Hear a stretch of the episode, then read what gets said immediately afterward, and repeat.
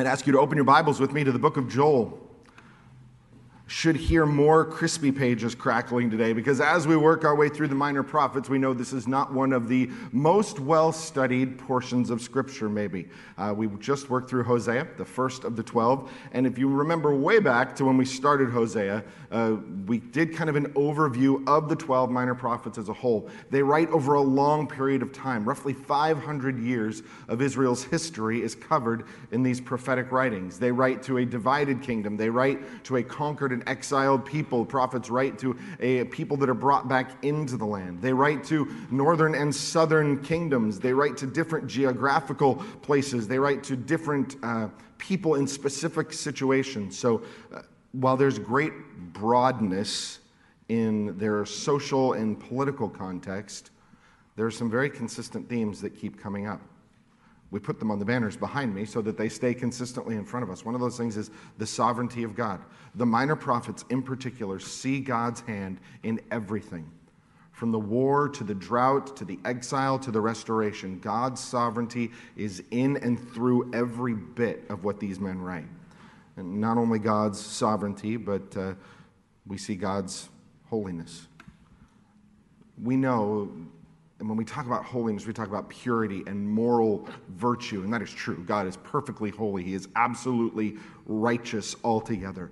But when we talk about God's holiness, it's more than that, it's His otherness, His distinctness, His separation, not His distance from His creation, but His, his weighty otherness that demands and deserves all of the worship, not only of His people, but of all the nations.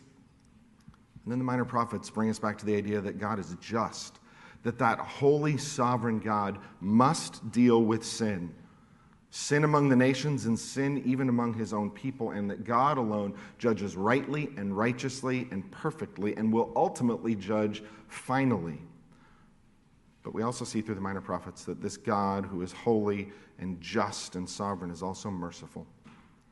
He is the God who restores sinners, not because they deserve it, not because they finally make themselves clean, but because He is a God of unimaginable mercy. God does what is necessary to be just and the justifier of His people, a theme that Paul picks up on in Romans. And today we're going to move into the second book of the 12, the book of Joel. It is uh, significantly shorter than Hosea. Uh, it's written to a different people in a different time, but we are going to see common themes, common warnings, and uh, my hope is at the end of the day we see a common hope given there. So if you're not there already, find your way to the book of Joel, chapter 1. I'm going to read the first four verses to set the stage for the book and then the chapter that we're going to look at today. Joel chapter 1, verse 1. The word of the Lord that came to Joel, the son of Pethuel. Hear this, you elders, give ear, all inhabitants of the land. Has such a thing happened in your days or in the days of your fathers? Tell your children of it. Let your children tell their children, and their children to another generation. What the cutting locust left, the swarming locust is eaten. What the swarming locust left, the hopping locust is eaten. What the hopping locust left, the destroying locust has eaten. Let's pray. Lord, as we come before another of the minor prophets with similar themes, similar warnings, uh, God, I pray that our hearts are once again stirred to consider why you've written these things for us. Uh, not just why they were important for Israel as a people at a place in history, but why you've left them preserved for your people even today. And Lord, while we are not called to place ourselves in the place and the time of Israel, Lord, we are called to remember that we worship the same God. The same God who is sovereign and holy, just and merciful. The same God who called a people to himself then and who calls a people to himself now. Lord, I pray that as we study your word, you'd open our eyes, that you would shake our often sleeping hearts and stir us to attention. Lord, we need your help, not only to read and to understand, but certainly to apply and to put these things into practice. And so, Lord, we do ask that you would come alongside us, that you would enlighten our eyes, that you would stir our hearts, and that you would help our feet to walk in a manner worthy of our calling. Lord, we thank you for being faithful to do these things. We pray in Christ's name. Amen. Now, if you remember back to last week when we looked at Hosea, one of the pictures that Hosea used to describe the kind of terrible stubbornness of Israel was of a child that refused to be born. And we know that that's a picture of stubbornness and things not happening naturally because when we think of something like a pregnancy, uh, there are signs that accompany what should be the birth. We can uh, look at a situation we can tell, even if we don't know exactly, at least toward the end, there are signs that mark the beginning of the birth. There's, uh, there's differences in the way that the lady feels, there are differences in how she sleeps, there's differences in the way the baby's positioned, there's pains that come along with it. There's signs that tell you that something significant is happening. Uh, many of us walked outside this morning, and before we knew what the weather was like, you could tell that it was going to be something of a rainy day. The pressure changes and you get headaches, or you have a trick knee that tells you when it's going to rain, or you do look and you see the growing clouds, you feel it in the air, you can even smell the difference there. There are signs that tell you that rain is on the way. There are a number of things, any number of things in life, where an event is pointed to by signs that ought to make it pretty clear that that's what's happening. When it comes to the book of Joel, God's people are in danger of missing a sign. God is warning them through a very particular event about things that are going to happen. And Joel the prophet speaks not only to that particular event, but then to what it points to as we move through.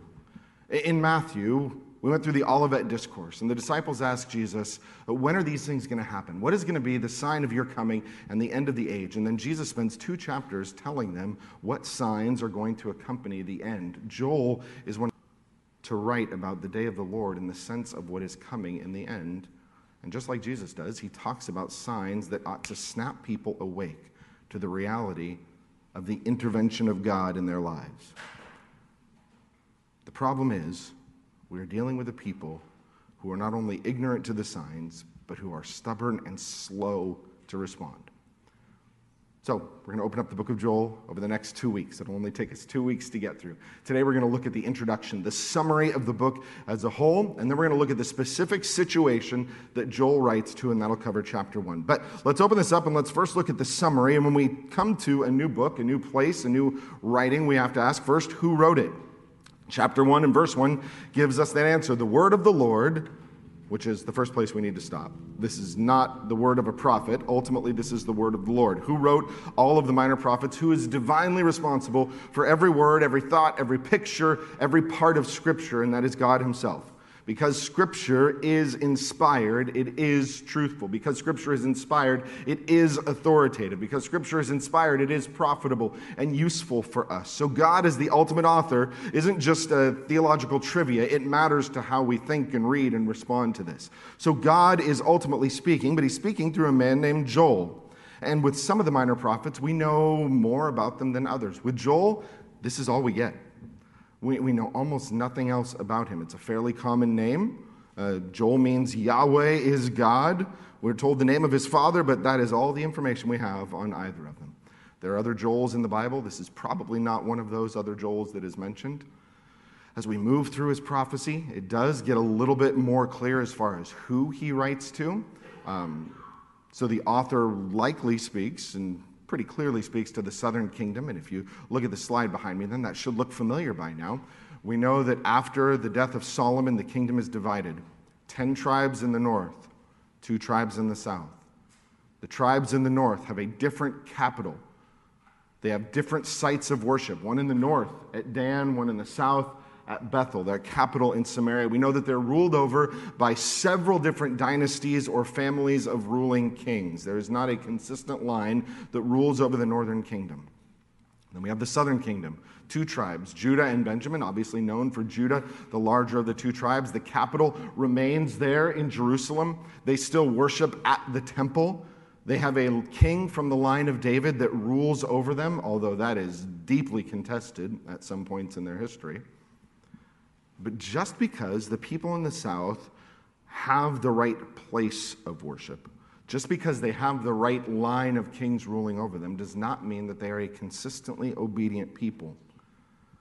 In fact, they face many of the same temptations that their northern neighbors do uh, the temptation to worship other gods, the temptation to forget God, the temptation to seek the help of other nations or the strength of their own armies or political forces rather than relying on God. And so, where Hosea wrote to those northern 10 tribes, a people living in continual and constant rebellion with bad king after bad king, Joel speaks to a people in the southern kingdom, and he's calling them back to faithfulness in God. And we can see that as we go through because of the way he writes and how he writes directly to the priests at the temple. Every indication is he writes to the people in the south. But then we ask the next question that is, when did he write? Remember, the prophets write over a huge time span. And this is probably the most debated part of the introduction to Joel because it is very, very difficult to pin down when Joel wrote. And we have people that kind of claim Joel wrote anywhere from very, very early in the divided kingdom all the way up to after the people come back from exile. Uh, assumptions range really over the whole span of the writing of the prophets. Um, which means, first, dividing a church over the dating of Joel would be a really bad idea because this is one of those things that we can't be dogmatic about. That doesn't mean that we can't make conclusions. It can't mean that it doesn't mean that we don't uh, assert certain things. But really, this is one of those things that we should not divide over. But when we do think about Joel, we can, I think, place it reasonably accurately, if not dogmatically. First of all, if you look at just the arrangement in your Bible, Joel comes fairly early. Hosea, Joel. Now, this argument is almost immediately undermined by the fact that Hosea was not the first writing prophet, that that's placed before Amos. But understand that Joel being placed early shows at least an early indication that he was assumed to be an early writing prophet. That's kind of minor. But then, as you work through Joel, we do see themes that other prophets begin to pick up on and give greater detail and structure to later on. If Joel writes early, it makes a lot of sense why Amos picks up his themes and expands on them as if they were known. Amos, in particular, develops some things that Joel says. Although Amos wrote to a different people, it seems like Joel was known on that. And if you look in your notes, on the back of your note taking page, you'll see that picture, that flyer uh, with the chronology of the prophets.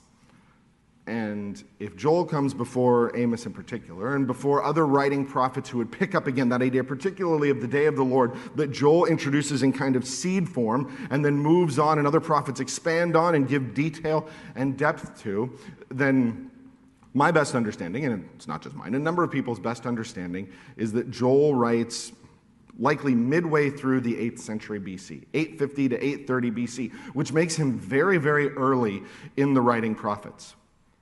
Okay, again, you'll see in that timeline that he writes before Isaiah and Jeremiah and Ezekiel and those other prophets that do pick up the day of the Lord idea. So he introduces us to this thing that is going to be picked up and carried on over and over and over as we work through the rest of these books. But no matter where you land on that, the why of Joel is much easier.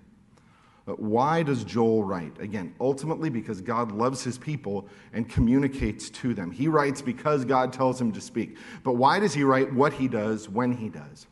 Well, the first thing that Joel writes about is a specific historical situation that happened to the people. He writes about an infestation of locusts that had come in.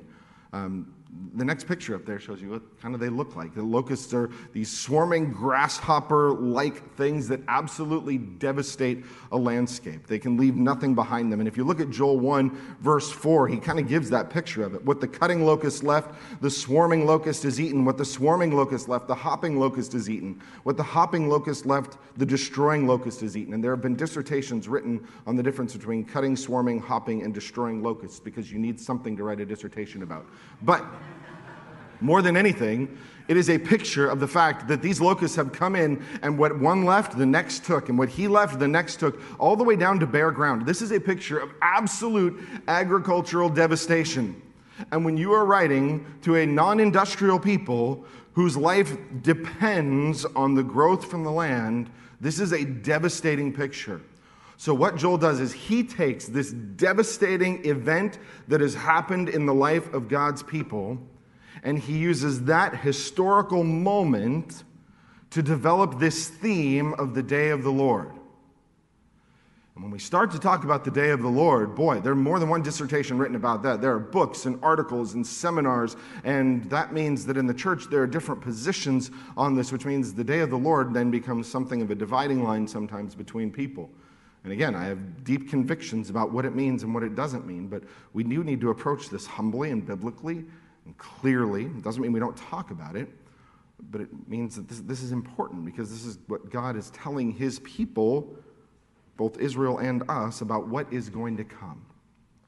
What is the day of the Lord? Well, the day of the Lord, first of all, is not a specific 24 hour day.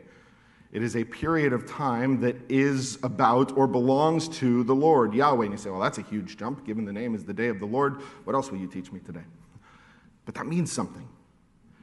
This day of the Lord that is coming is a period of time that offers particular clarity about who God is. His people have forgotten. The nations have forgotten and, in some senses, never had a clear understanding to begin with. That will come to a point of clarity. The day of the Lord is a period of God's judgment poured out against sin, the sins of the nations and the sins of his people. And the day of the Lord is also a picture and a time that demonstrates God's mercy, his preservation of a remnant, of a people through this time. No matter what your position on the day of the Lord, and again, we'll develop it more clearly and more fully as we go through not only Joel, but the rest of the minor prophets, because he just introduces the concept.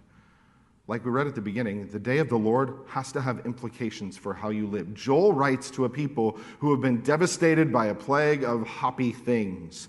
And he says, that is not the point. You need to understand that this points to something greater. And then he telescopes that out and he says, This unique event is a warning about what will come. If you don't listen, something worse is coming. And if you don't listen to that, then you are going to face the end and final judgment. So, this day of the Lord is set forth as a motif of a particular unique day of God acting and intervening in human history. So, now that's kind of the big picture overview of the book. Joel, an author that we don't know much about, writing to a people that are living in the southern kingdom at a time of difficulty, but spiritual slowness, warning them about a day that is coming, a day of the Lord, a day that is going to really highlight these four themes God's sovereignty, His holiness, His justice, and His mercy. The day of the Lord encompasses all of those things. And now we're going to go through chapter one, and we're going to take that summary and we're going to see how it fits into the particular cultural situation of the people. This is Joel's small focus writing. This is Joel's taking the historical moment that they are in and using it to say, this is not just random chance, this is God intervening and interacting with you. Because chapter one really deals with the present situation, but it's a people that are slow and dull, hard of hearing when it comes to the things of God. And, and as we go through Joel chapter 1, what we're going to see is that he divides it into these different calls to different groups of people. Now, understand that every group of people that he addresses, everybody is meant to hear this. It's not like, all right, only elders, you listen to this first part and then so on. All the people are designed to hear all of these things. Uh, but it's like he highlights different segments of the population and say, if these won't listen, maybe these will. Okay, so we're going to open up chapter one. We're going to see four different groups. And the first one of those is the elders. Look at verse two. Hear this, you elders. Give ear, all inhabitants of the land. And that parallel right there, elders and all the people of the land. Joel has a ton of those where he balances the lines. It's almost poetic the way that he writes. Hear this, elders, and understand this, all you people of the land. Uh, elders were just what they sound like. They were older men, respected, given a position of uh, influence over the people. They were supposed to be models of not only dignity and wisdom, but worship. And the implication is if the elders hear, then the people hear. If the leaders of the people hear and understand, then the people will hear and understand. And that's the idea of hearing and giving ear isn't just physically listening. Uh, the understanding is that they're supposed to hear and then understand and then act on it. How do you know whether somebody actually heard what you asked them to do? The answer is when they do it. If my boys are outside playing basketball and they're yelling and screaming and throwing the ball around, and I poke my head out the door and I say, Guys, in two minutes it's time to stop and clean your room, they're going to say, Yeah, yeah, we'll get to it. And I say, You heard me, right? What did I say? Something, something, clean your room, two minutes. Got it. Close the door. First of all, the chances that they heard me, slim to none. They heard the words, but how do I know if they've actually heard and understood what I asked them to do? If in two minutes the rim stops breaking and they come inside and the room gets cleaned. Joel is saying, listen, you're not only supposed to see what's going on and hear my words, you have to hear this and move to the point of action here. Here's what they're supposed to understand Has such a thing happened in your days or in the days of your fathers? Listen, guys, pay attention. Something unique has happened. You've got this plague of locusts that have come through. Now, I want you to think about this, elders. I want you to think about this, people of Israel. Look back in your history. Has anything like this ever happened before? No, it hasn't. This is something unique, and that should wake them up. That should be something that triggers in these people a theological understanding. They are not supposed to be superstitious like every nation. Like every rainstorm or every dry spell has some spiritual significance, but a unique event in the life of the people, there is supposed to be a theological mindset in the nation as a whole that God is not absent from things like this. In particular, because we went back through Leviticus 26 over and over and over as we went through Hosea. Because God promised to do certain things for them. If they lived in obedience, what did He say He would do? He would protect them, he would feed them, he would multiply their crops. And now something has come and decimated all of that. And if God, at the very beginning, before you moved into the land, said, if you're obedient, this won't happen, and now this has happened, what should the understanding be? Perhaps we're disobedient. But the problem is, they see this and nothing is actually getting through this devastating thing happens and they just kind of throw up their hands and say, Oh, well, what can we do? This is really sad. This is really terrible. How are we going to feed ourselves? What's going to happen? But there's no spiritual connection to the theological reality that's driving all of this. And that is so important because, once again, this is laying the foundation for how Joel talks about the day of the Lord. He says, Look at this historical event. Has anything like this happened in the past? And the expected answer is no. And as he points to the day of the Lord, the particular day of God's judgment, again and again, it's going to come about that this is a unique thing.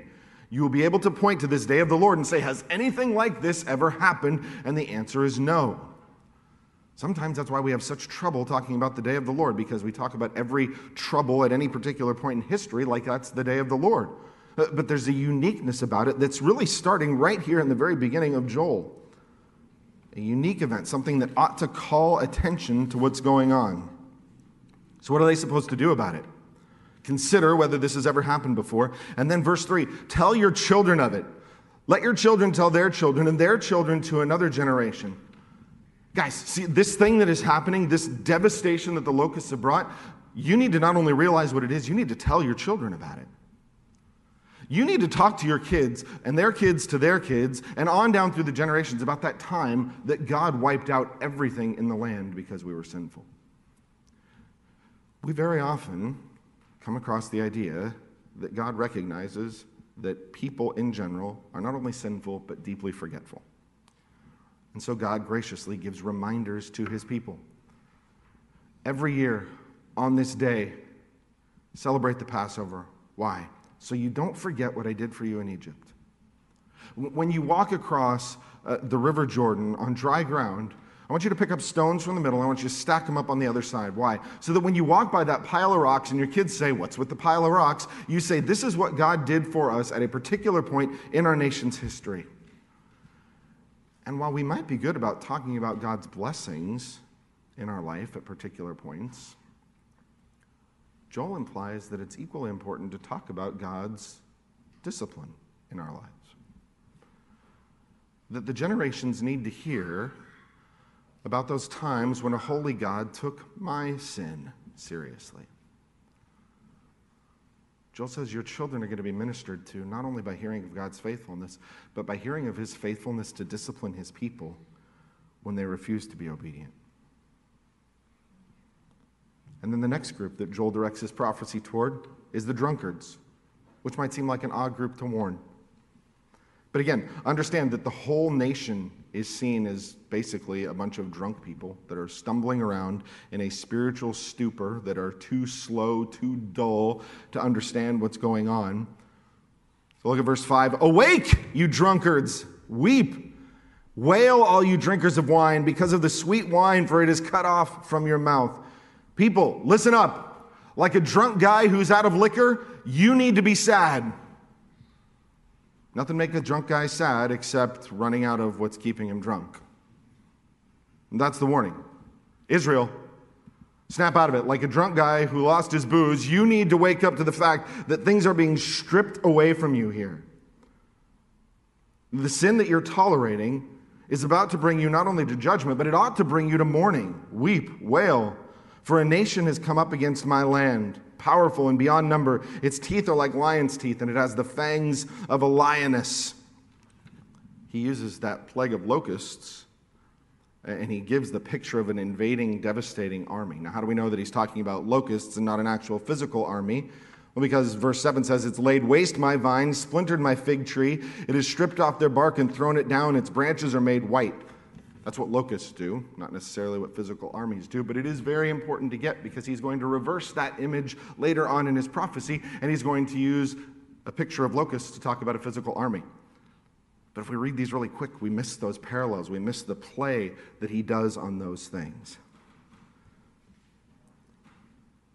There's this graphic picture uh, of the locust removing everything good, everything productive, everything green from the land. And again, if you're paying attention, you see some remnants of Hosea in here, some parallel things. The idea of uh, the fig tree, the vine and the fig tree as pictures of provision, now used as pictures of judgment. So, what are they supposed to do? Lament like a virgin wearing sackcloth for the bridegroom of her youth. You need to mourn like a young woman who just lost her husband to an early death. That would be devastating, by the way. And he said, Your sin needs to shake you awake so that you mourn like that. The grain offering and the drink offering are cut off from the house of the Lord. The priests mourn, the ministers of the Lord. The fields are destroyed. The ground mourns because the grain is destroyed. The wine dries up, the oil languishes. Don't just, don't just mourn because God's taken away the good things, the luxuries like sweet wine. You need to mourn because God has even taken away those things that He demanded for His worship. You go to the temple now and you can't bring the offerings that He told you you were supposed to bring. And if you look at this, it's another reminder of why all of this ought to matter for the people. Because whose vine and whose fig tree are they? Look at verse 7. What does he say? It is laid waste to my vine, it has splintered my fig tree. Whose land is this? This is God's land, and it always has been. The people possess it at God's good pleasure and great mercy and abundant loving kindness, and they possess it in their obedience, but it never belongs to them. All of this belongs to God. And so, as they see the richness of the land taken away, as they see the offerings of the people, uh, their ability to bring those offerings taken away, it should remind them of who all of this belongs to in the first place. And so the call goes out to these people wake up. Snap out of your spiritually drunken dullness and stupor and figure out what is going on. Look at the clear sign that God has put in front of you. And if you won't see the sign, then at least hear the voice of the prophet. So you have to see what's really going on here. And we turn to verse 11, and it takes us to the next group. That's the farmers. Be ashamed, O tillers of the soil. Wail, O vine dressers, for the wheat and the barley, because of the harvest of the field has perished. The vine dries up, the fig tree languishes, pomegranate, palm, and apple, all the trees of the field are dried up. Look, if the elders can't see, if the people are too dull to see it, maybe those directly connected to the land will see it. The farmers, the tillers of the field, the vine dressers, those people directly connected to the land and the produce. And so here's the question where is it? Farmer, where's the wheat? Where's the barley? Vine dresser, where are the grapes? Go look at your apple tree, maybe apricot, depending on the translation. Go look at the pomegranate tree. Where are all of those things? Surely the ones who are connected to their production are going to see that they're just flat out not there anymore. See, the thing is, maybe you can ignore when God takes away the good stuff like the sweet wine, the luxuries. Maybe you could even sinfully ignore when God takes away what you need to bring Him the sacrifices that He called you to. But try to ignore it when God takes away all the food. Everybody gets hungry. These are the things, not only that were basic and essential to their life, but again, this doesn't happen in a vacuum. These are the exact things that God said He was going to sustain them with. Back in Deuteronomy, Deuteronomy 8, verse 6, God says, I'm moving you into a good land, keep the commandments. He says, The Lord your God is bringing you into a good land, a land of brooks and water, fountains and springs, flowing out of valleys and hills, a land of wheat and barley, vines and fig trees and pomegranates, a land of olive trees and honey. See, this was supposed to be a land where they lacked no good thing. And now, when they lack every good thing, it is supposed to point them back to a theological conclusion. But what happened? All the trees of the field are dried up, and gladness dries up from the children of men. The provision is gone. And if they would only remember what God said, if they would only remember what He's already written to them and to their fathers and to their fathers' fathers, if they would only remember what the words of the Lord said, then maybe they would respond rightly and repent and turn back to Him. Maybe they would mourn then and their mourning would bring them to genuine repentance and change. And then the final group that he directs this message to is the priests. We've already seen them mentioned kind of in relation to the offerings earlier in the chapter, but now he gives them a little bit more of a full treatment. Verse 13 Put on sackcloth and lament, O priests, wail, O ministers of the altar. Go in, pass the night in sackcloth, O ministers of my God, because grain offering and drink offering are withheld from the house of your God. See, the priests were supposed to lead the people in worship. The priests were supposed to be the mediators, the go betweens from a holy God to a sinful people. They were supposed to bring His offerings uh, on His timing, in His way, the right things, the right way, at the right time. And the fact that they can't even do that, they physically are unable to bring the things together to offer the Lord, He says it can't go unnoticed by you. Priest, you, you have to see that you can't even do the one thing you were designed to do. And that should bring you to mourning. Put on sackcloth. This is like the itchy sweater that your grandma got you for Christmas times 10. It's a garment of mourning. It's uncomfortable. It's visibly demonstrating a brokenness and a discomfort. And he says, Don't just put it on, wear it all night. Try to sleep in a, a, camel hair shirt, a coarse burlap sack, a rough, itchy garment. You can't do it. He says, Good. Stay awake, mourn, wail, weep. And just as the people are supposed to be led by the priests in worship, the implication is now they're supposed to be led by the priests in the mourning. Consecrate a fast, call a solemn assembly, gather the elders and all the inhabitants of the land to the house of the Lord your God, and cry out for the Lord. Priest, do what you're supposed to do.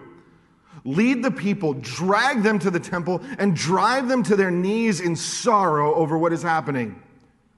You tell them.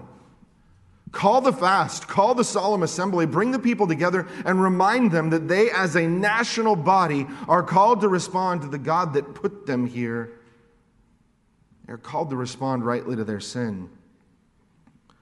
Be the example of the broken heart that has to happen in the nation. You say, that doesn't sound like fun church. That's not the way to win people. That's not the way that you're going to change Israel by coming and telling them to be sad. You got to bring them with joy and delight and promise them good things. God says, no, no, no, no. There's a time when my people need to be broken over their sin to the point of national mourning and lament. And it's not because God loves a sorrowful people, it's because this is how serious it is.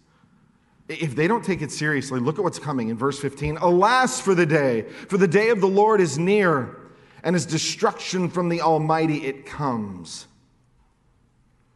Here's why you have to take it seriously because something is coming that will make the locusts seem insignificant in their scope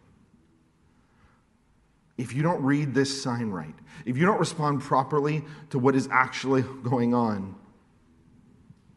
something much worse is coming. The food's going to be cut off. Joy and gladness cut off. The seeds are going to shrivel. The storehouses, the barns, they're not going to have anything left. The beasts of the field are groaning because of what's happening. And this final phrase here in verse 19 and 20 is the model for what is supposed to happen among the people. How should they respond? Once all of this is made plain and put before them, here's Joel's personal response, verse 19 To you, O Yahweh, I call. For fire has devoured the pastures of the wilderness, and flame has burned all the trees of the field. Apparently, not only were there locusts, but there was a drought happening at the same time. So imagine barrenness and dryness, and just the feeling that the whole earth around you is on fire. We live near desert, we can picture that. Israel is on the border of wilderness, the most barren, burning kind of wilderness. And he says, Lord, in light of this, I'm crying out to you. We don't need better irrigation. We don't need rain. Lord, we need you. And then look at verse 20. Even the beasts of the field pant for you because the water brooks are dried up. The fire has devoured the pastures of the wilderness. The beasts are suffering because of the judgment, but it's fascinating how he points out even the beasts of the field pant for you. The livestock seem to get it. And here's the non flattering picture at this point, the cows are smarter than Israel. Even the livestock know to groan to you, but you, prideful, arrogant, stubborn, drunkenly slow Israel, don't get it. That's the stage for where Joel takes this morning, the rest of the two chapters of the book.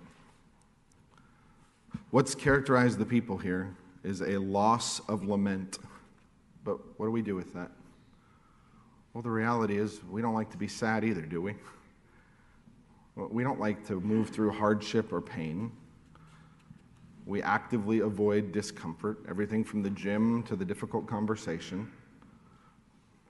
Even in our conflict, we're so uncomfortable with sorrow or with, with friction that someone says, a quick I'm sorry, and the first answer is, well, that's okay because we want to move past it. When there's despair, we want to move through it to get to the joy. And, and that's not, it's not that we're supposed to be a people who desire to be sad, that would be insane. It's not supposed to be uh, that we're a people that are constantly depressed. That's not what I'm saying. But there's an appropriate place for grief over sin we as a Western culture have lost our ability and our desire to lament. To say that certain things are tragic and breaking. And the sad thing is, if we never get there, you never repent.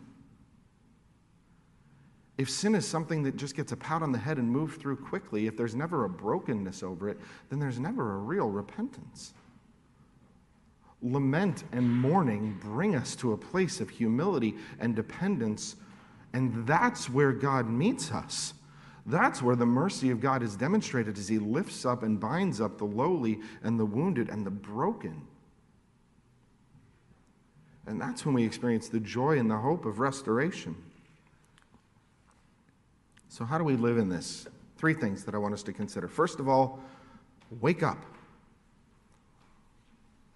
Not every tragedy, not every pain, not every bad thing is a sign of God's judgment. That much is absolutely biblically clear. Paul says that suffering is a gift when it means you're on the right side of the gospel message in Philippians chapter 1. Peter says that difficulties test and purify so that your faith shines like pure gold. James says that tests and trials produce endurance. Not every painful thing in life is a sign that God is judging you and disciplining you. However, there is value in stopping and saying, Is what I'm going through a result of my own sin? Is God, in fact, trying to shake my slow, stubborn heart to attention with what's going on around me? Second, pass it on. What if we do see an area that needs attention? What if we do have to come to a place of repentance and sorrow over our sin? Who are you going to tell about that? So often, when we move through something, we try to get through even the sins and the brokenness of our life and patch it up so quickly that no one notices. I struggled with that, but I did it privately. Maybe, maybe my wife knows because she found out, uh, but I struggle with that thing, and then we overcome it, and now quickly I can move back, and nobody knows the difference. And everybody just assumes that I'm normal Christian guy with the standard progression of Christian maturity in my life, and everybody's none the wiser. No, what if we need to hear about the brokenness in each other's lives as much as we need to hear about the mercy of God as He brings us what we typically count as blessings? We are very, very quick to talk about the promotion, to talk about the sports victories in our children's lives, to talk about the great insights that we have in Bible study. We are very, very slow to talk about how God has broken us and restored us. Maybe, just maybe, God knows that we as a people need reminders of both. And finally, who's watching you? Elders, priests, wake up. Call those people who are watching you to attention as you are called to attention. So the question is who is watching you? Your children, your grandchildren, your spouse, your non believing friends, your brothers and sisters sitting in the pew next to you on any given Sunday? Who are we actively passing our faith and our knowledge of this kind of God onto? Are, are we even aware that there are those who will mirror and model our faith? Let's pray. Lord, we confess that we are often slow. Uh, boy, the tendency of our flesh is to be dull, to be hard of hearing. Lord, wake us up. Use whatever means are necessary, and what a terrible and terrifying prayer it is, Lord, but use whatever means are necessary to shake us out of our spiritual slumber. Because it's only in driving us to repentance that we can experience restoration and forgiveness. And Lord, as we see those things, help us to tell about those things. Not just the God who does good and pleasant things for us, but the God who works through and in our brokenness, in our failure, and restores us. Lord, in our weakness, may you be shown as strong.